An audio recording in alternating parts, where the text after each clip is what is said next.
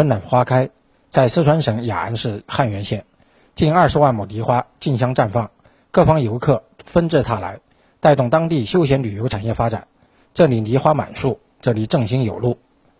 汉源阳光充沛，花果资源丰富，一年四季水果不断。在梨花成片区汉源县九乡镇，当地依托资源优势，大力发展乡村旅游，带动当地百姓参与餐饮、民宿等项目经营。二十八岁的蒋抗是汉源本地人，去年回到家乡和朋友一起经营着一家名为梨苑小筑的民宿。二零二一年，他经营的民宿接待游客千余人次，营业收入四十余万元。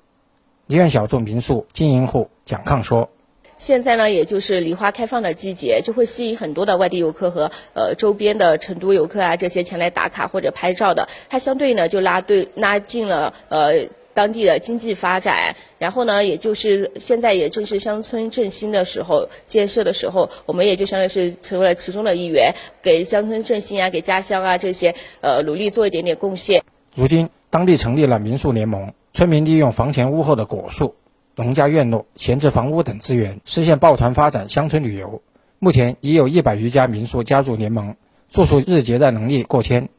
除美化环境、发展民宿外，当地还积极发展多种水果产业，风水梨、黄果干、车厘子等等，一年四季水果不断，美食休闲齐头并进。汉源县县长秦建生说：“